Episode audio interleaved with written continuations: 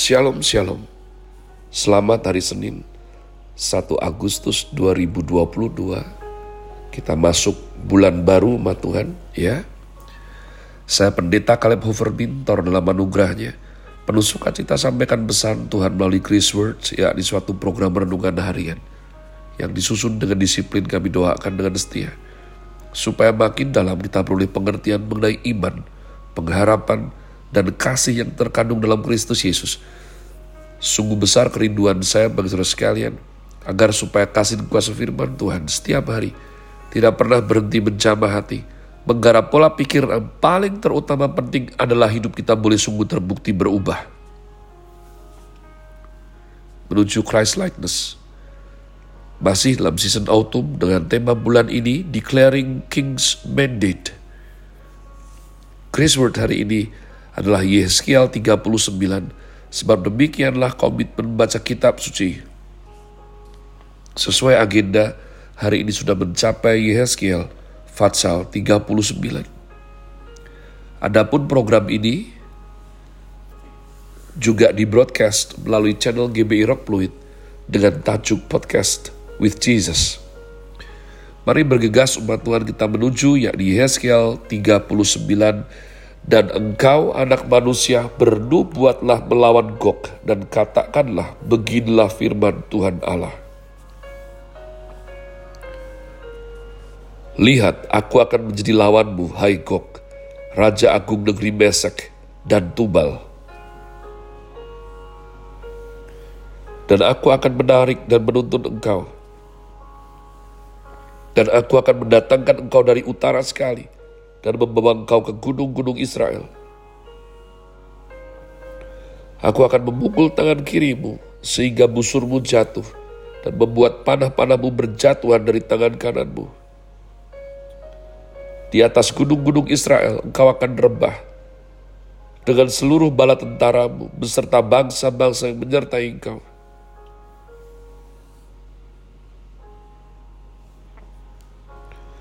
Dan engkau akan kuberikan kepada burung-burung buas dari segala jenis dan kepada binatang-binatang buas menjadi makanannya. Engkau akan rebah di padang sebab aku yang menyatakannya, aku yang mengatakannya. Demikianlah firman Tuhan Allah.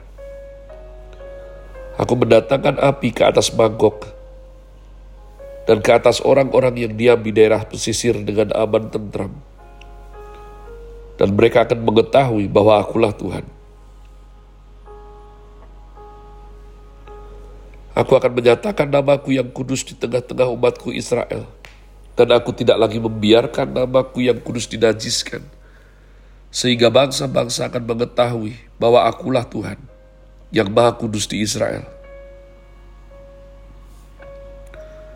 Sungguh pasti datang dan terjadi, yaitu hari yang sudah kufirmankan dan yang diam di kota-kota Israel akan keluar dan menyalakan api serta membakar semua perlengkapan senjata Gog, yaitu perisai kecil dan besar, busur dan panah, tongkat pemukul dan tombak, dan mereka membakarnya selama tujuh tahun.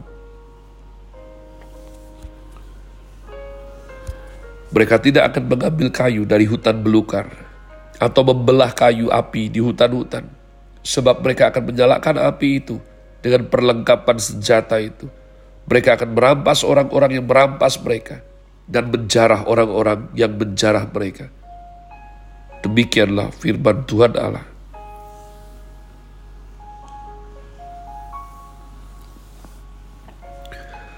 Maka pada hari itu aku akan memberikan kepada Gog suatu tempat di mana ia akan dikubur di Israel, yaitu lembah penyeberangan di sebelah timur dari laut dan kuburan itu akan menghalangi orang-orang yang menyeberang. Di sana Gog akan dikubur dengan semua kalayak ramai yang mengikutinya. Dan tempat itu akan disebut lembah kalayak ramai Gog.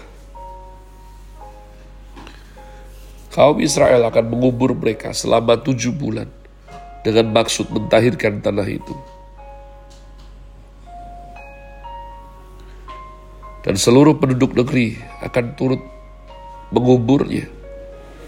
Dan hal itu menjadikan mereka kenamaan pada hari aku menyatakan kemuliaanku. Demikianlah firman Tuhan Allah. Beberapa orang dikhususkan untuk terus-menerus menjelajahi seluruh tanah itu. Untuk mengubur orang-orang yang masih bergelimpangan di atas tanah dengan maksud mentahirkannya. Sesudah lewat yang tujuh bulan itu, mereka akan memeriksa tanah itu. Kalau mereka menjelajahinya dan seorang menjumpai sepotong tulang manusia, maka ia harus meletakkan batu di sampingnya sebagai tanda sampai tukang-tukang kubur menguburkannya di lembah Kalayak Ramegok. Dan ada juga nama kota Hamona. Dan dengan demikian, mereka mentahirkan tanah itu. Dan engkau anak manusia beginilah firman Tuhan Allah. Katakanlah kepada segala jenis burung-burung dan segala binatang buas, berkumpullah kamu dan datanglah. Berhimpunlah kamu dari segala penjuru pada perjamuan korban yang kuadakan bagimu, yaitu suatu perjamuan korban yang besar. Di atas gunung-gunung Israel kamu akan makan daging dan minum darah. Daging para pahlawan akan kamu makan dan darah para pemimpin dunia akan kamu minum. Mereka semuanya ibarat domba jantan, anak domba, kambing jantan dan lembu jantan, ternak gemuan dari Basan. Kamu akan makan lemak sampai kamu kenyang. Dan minum darah sampai kamu menjadi mabuk pada perjamuan korban yang kuadakan bagimu. Kamu akan menjadi kenyang pada perjamuanku dengan makanan, kuda dan penunggangnya, pahlawan dan semua orang perang. Demikianlah firman Tuhan Allah. Aku akan membuat kuasa kemuliaanku berlaku atas bangsa-bangsa dan mereka semua melihat hukuman yang akan kujatuhkan dan melihat tanganku yang akan memukul mereka. Dan kaum Israel akan mengetahui bahwa akulah Tuhan, Allah mereka. Boleh hari itu dan seterusnya.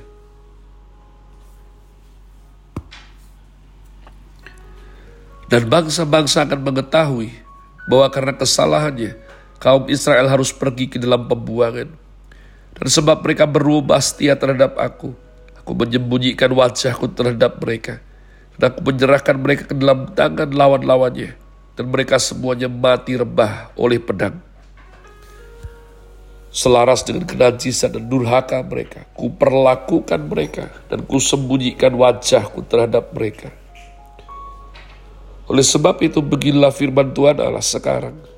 Aku akan memulihkan keadaan Yakub dan akan menyayangi seluruh kaum Israel dan cemburuku timbul untuk mempertahankan namaku yang kudus. Mereka akan melupakan noda mereka dan segala ketidaksetiaan mereka yang dilakukannya terhadap aku. Kalau mereka sudah diam kembali di tanah mereka dengan aman tentram, dengan tidak dikejutkan oleh apa pun. Dan kalau aku sudah membawa mereka kembali dari tengah bangsa-bangsa, dan mengumpulkan mereka dari tanah musuh-musuh mereka. Dan pada saat aku menunjukkan kekudusanku kepada mereka di hadapan bangsa-bangsa yang banyak. Dan mereka akan mengetahui bahwa akulah Tuhan Allah mereka yang membawa mereka ke dalam pembuangan di tengah bangsa-bangsa dan mengumpulkan mereka kembali di tanahnya dan aku tidak membiarkan seorang pun daripadanya tinggal di sana Aku tidak lagi menyembunyikan wajahku terhadap mereka. Kalau aku mencurahkan rohku ke atas kaum Israel, demikianlah firman Tuhan Allah. Senantiasa saya katakan kepada anak-anak yang saya muridkan umat Allah, demikian juga Tuhan mengajar kepada saya. Orang bebal, orang bodoh, harus kehilangan sesuatu, baru mengerti kalau sesuatu tersebut penting. Saya ulang, Orang bebal bodoh. Kalau cuma bodoh, tidak bebal, tidak harus demikian. Tapi kalau sudah bodoh bebal, artinya seolah-olah pikiran dia paling betul. Maka biasanya dia akan belajar dengan cara yang paling keras, hard way. Maka dia harus kehilangan sesuatu, baru bisa tahu sesuatu itu penting dalam hidupnya. Cilakanya, bagaimana kalau sesuatu itu diberikan Tuhan kesempatan dipulihkan? Bagaimana kalau sesuatu yang hilang itu diizinkan Tuhan untuk kembali dalam hidupnya? Tapi kalau sampai selama-lamanya tidak akan kembali lagi, betapa rugi, betapa cilaka, betapa pedihnya kehilangan hal yang berharga tersebut. Israel mau sampai kapan bodoh dan bebal. Ijbil Kabah, kekuatannya adalah Allah yang berperang bagi mereka. Selalu dari awal kecil mengalahkan yang besar, sedikit menang terhadap yang banyak tapi Israel sombong. Israel berubah hati.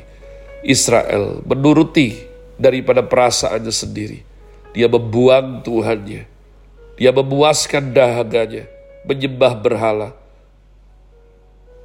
berbakti kepada ilah yang lain.